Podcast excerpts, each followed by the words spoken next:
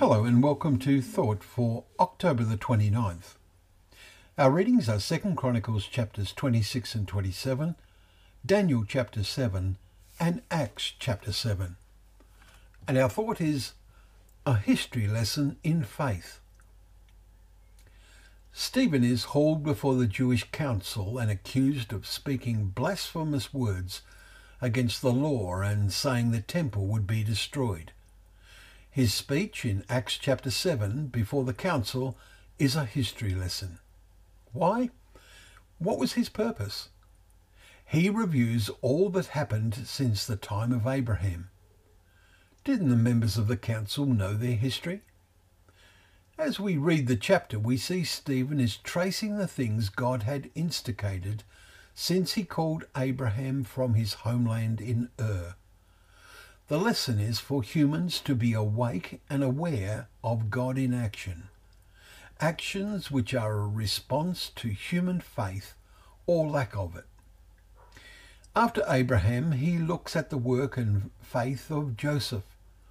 Then God raised up Moses, and when he became really faithful, miracles occurred both in leaving Egypt and in the wilderness when the commandments and the law was given.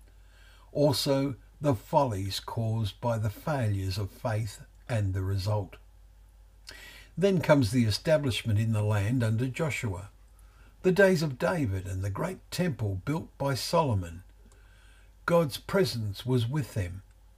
Yet God is far greater than just dwelling in the temple that they had built. God said, Heaven is my throne and earth my footstool. Yet their religious life in Stephen's time was still built around the temple. Did they have a relationship with the one God for whom it was built? No. Stephen portrayed the real lessons for them, the mistakes that their history should teach them, how often their ancestors had not been awake to see God in action but had pursued their own ends.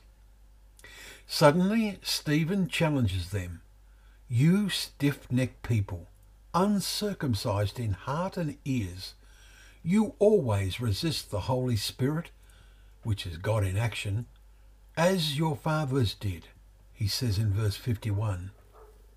He accuses them You betrayed and murdered the righteous one, Jesus you did just the same as your ancestors did, a folly which they complete by murdering Stephen.